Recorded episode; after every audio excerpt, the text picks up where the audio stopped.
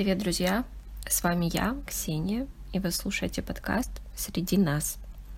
Это подкаст о серийных убийцах, их жертвах и о расследованиях таких преступлений.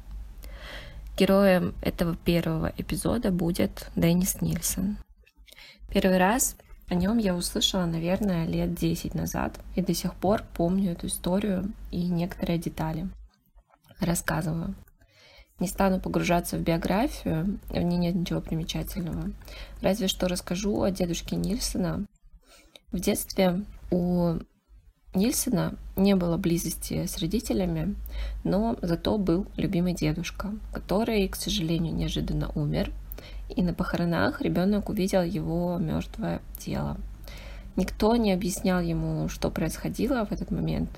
Ему сказали, что дедушка спит, и все, и этот момент на него очень повлиял и ставил на его психике отпечаток. Но приступим к самой истории.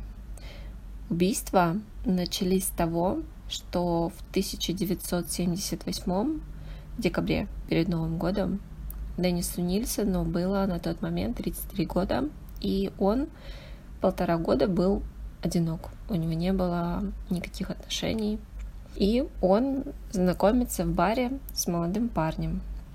И они отправляются к нему домой. Утром Нильсон увидел, что тот собирается уйти. Тогда он накинул парню на шею галстук и удушил его. И затем, когда тот обмяк, но был еще жив, он утопил его в ведре с водой. А Нильсон был в шоке, как он сам говорил. Я понял, что это конец моей прежней жизни.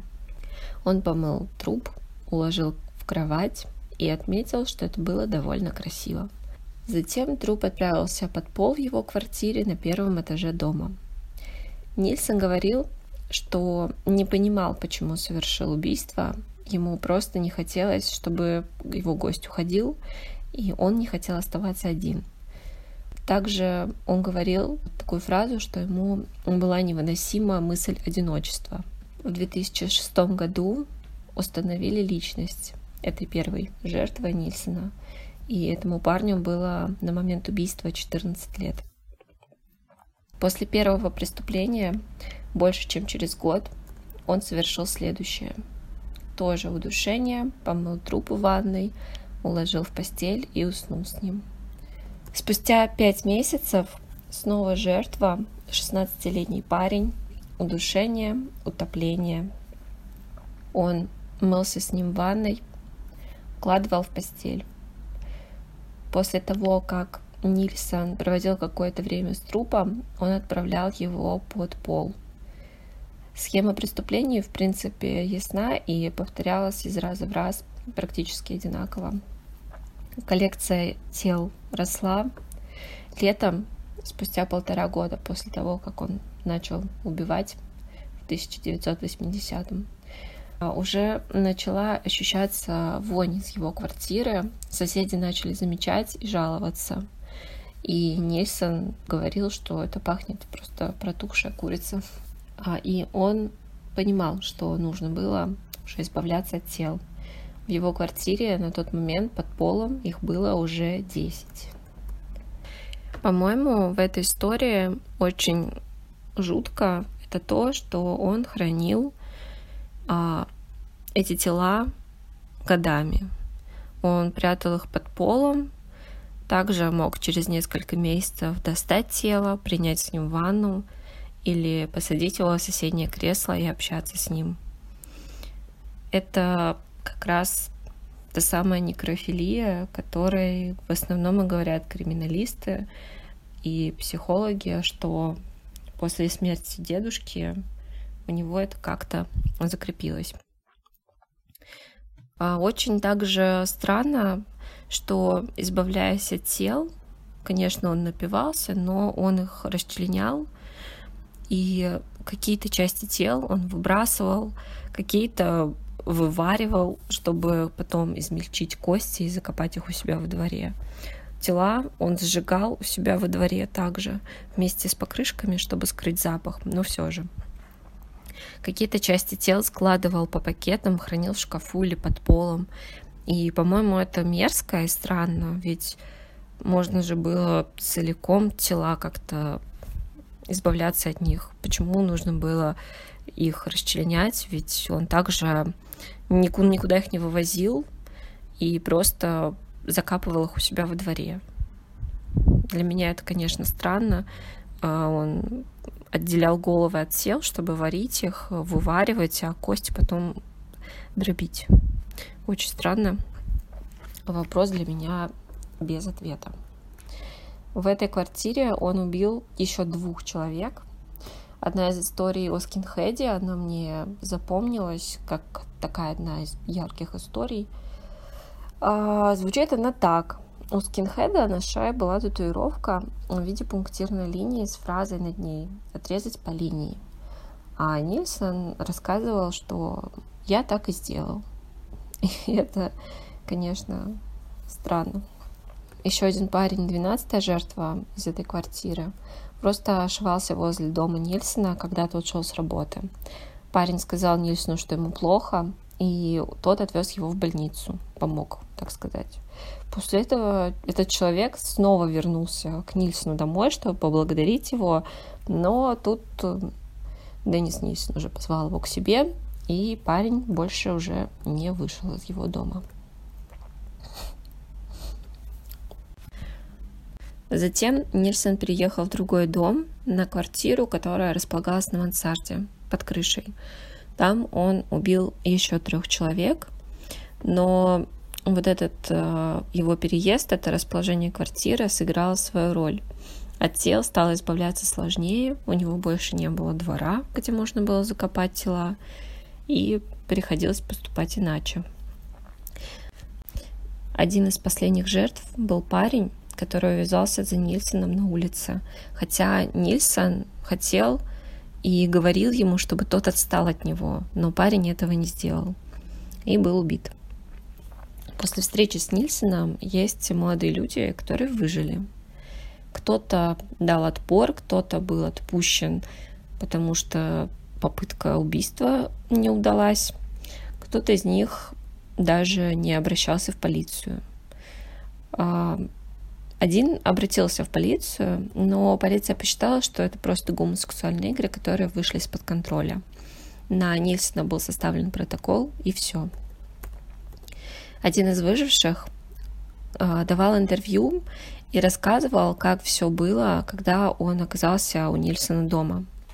Они выпили, и этот человек вспоминает, что проснулся от того, что спальный мешок сжимается над ним. И Деннис Нильсон навис над ним, но парень решил, что Нильсон хотел ему помочь. Но на самом деле Нильсон, естественно, просто душил его спальным мешком. Парень тогда потерял сознание, но как бы все еще помнил, что происходит. Нильсон пытался его утопить в ванной. И когда он решил, что парень мертв, он оттащил его обратно в постель. Но парень не был мертв. Оказалось, что он все-таки был жив. Когда Нильсон это заметил, он просто оставил его в покое. На утро решил, что ему все приснилось. И в полицию заявлять не стал. В этом интервью он как раз а, говорил о том, что он очень жалел об этом. Ведь убийств могло быть меньше, если бы он просто пошел в полицию и рассказал об этом. Другой из выживших после ночи с Нильсоном на утро обнаружил на шее красную полосу. Нильсон предложил сходить ему к врачу. Тот так и сделал.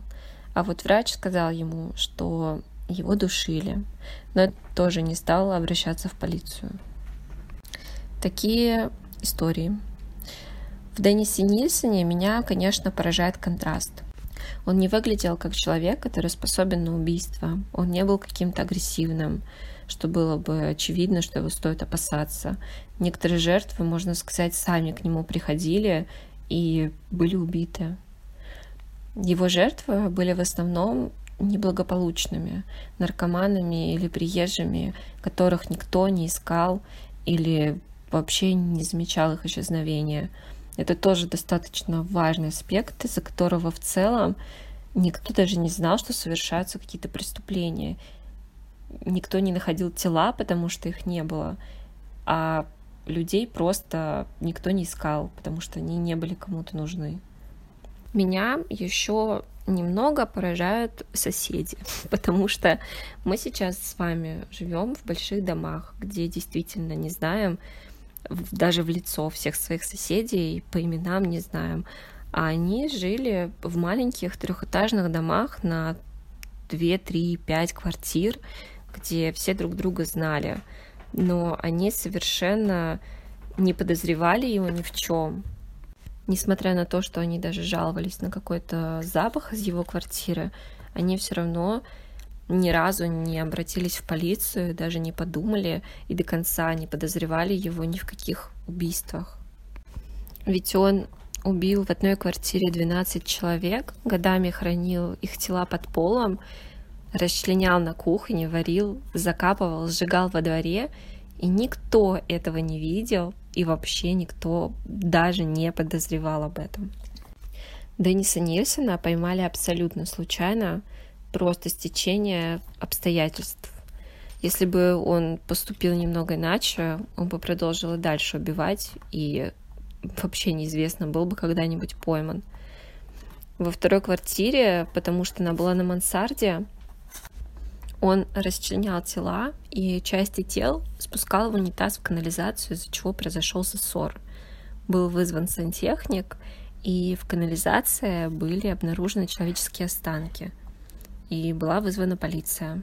Но даже в тот момент э, не было подозреваемого, кто такой мог сделать, что это за такой странный подозрительный сосед. Нет, такого не было. А вот ночью, когда Нильсон попытался избавиться от этих останков в канализации, его заметила соседка. И она рассказала об этом в полицию, когда на следующий день они приехали. И тогда, в этот день после работы, полиция его задержала и повезла в участок. Да, они думали сначала, что там вопрос о двух-трех трупах, но оказалось, что их гораздо больше. Криминальные психотерапевты называют его некрофилом с психическими отклонениями. В основном они склоняются к мнению, что он убивал не из-за страха одиночества, а то, что в большей степени на него повлияла та сцена с детства с трупом его дедушки.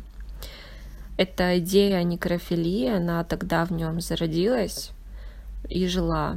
И в течение жизни она трансформировалась. Она проявлялось еще в некоторых эпизодах его жизни, но они не были связаны с убийствами или с какой-то жестокостью. А со временем она нашла такой свой выход. Возможно, долгое время в изоляции, без близких отношений, тоже подтолкнуло его. Безусловно, многое другое тоже наложилось, и одиночество в том числе сыграло свою роль, но нет почему-то таких прямых обвинений одиночества. И никто не считает, что Нильсон был каким-то дьяволом во плоти, потому что он не был агрессивен и жесток в своих преступлениях. Он не совершал их на почве какой-то ненависти. Он поступал, видимо, так из-за своей девиации. История, конечно, дикая. И представить себе, что ваш сосед убивает людей — потом принимает с трупами в ванну, хранит их под полом, утром идет на работу, здоровается с вами. Это, конечно, очень жутко и в голове не укладывается. Почему он это делал, конечно, для нас останется загадкой. Мы можем только строить догадки о его некрофилии. Конечно, ей есть место в этой истории. И можем также верить его словам про одиночество. Думаю, там тоже есть этому место. Спасибо, что прослушали этот выпуск о Деннисе Нильсоне. Если вам нравятся такие истории, подписывайтесь на мой подкаст, на телеграм-канал. Там я выкладываю сопутствующую информацию о эпизоде, ссылки на фильмы, статьи, книги. И встретимся через неделю в следующем эпизоде. Пока.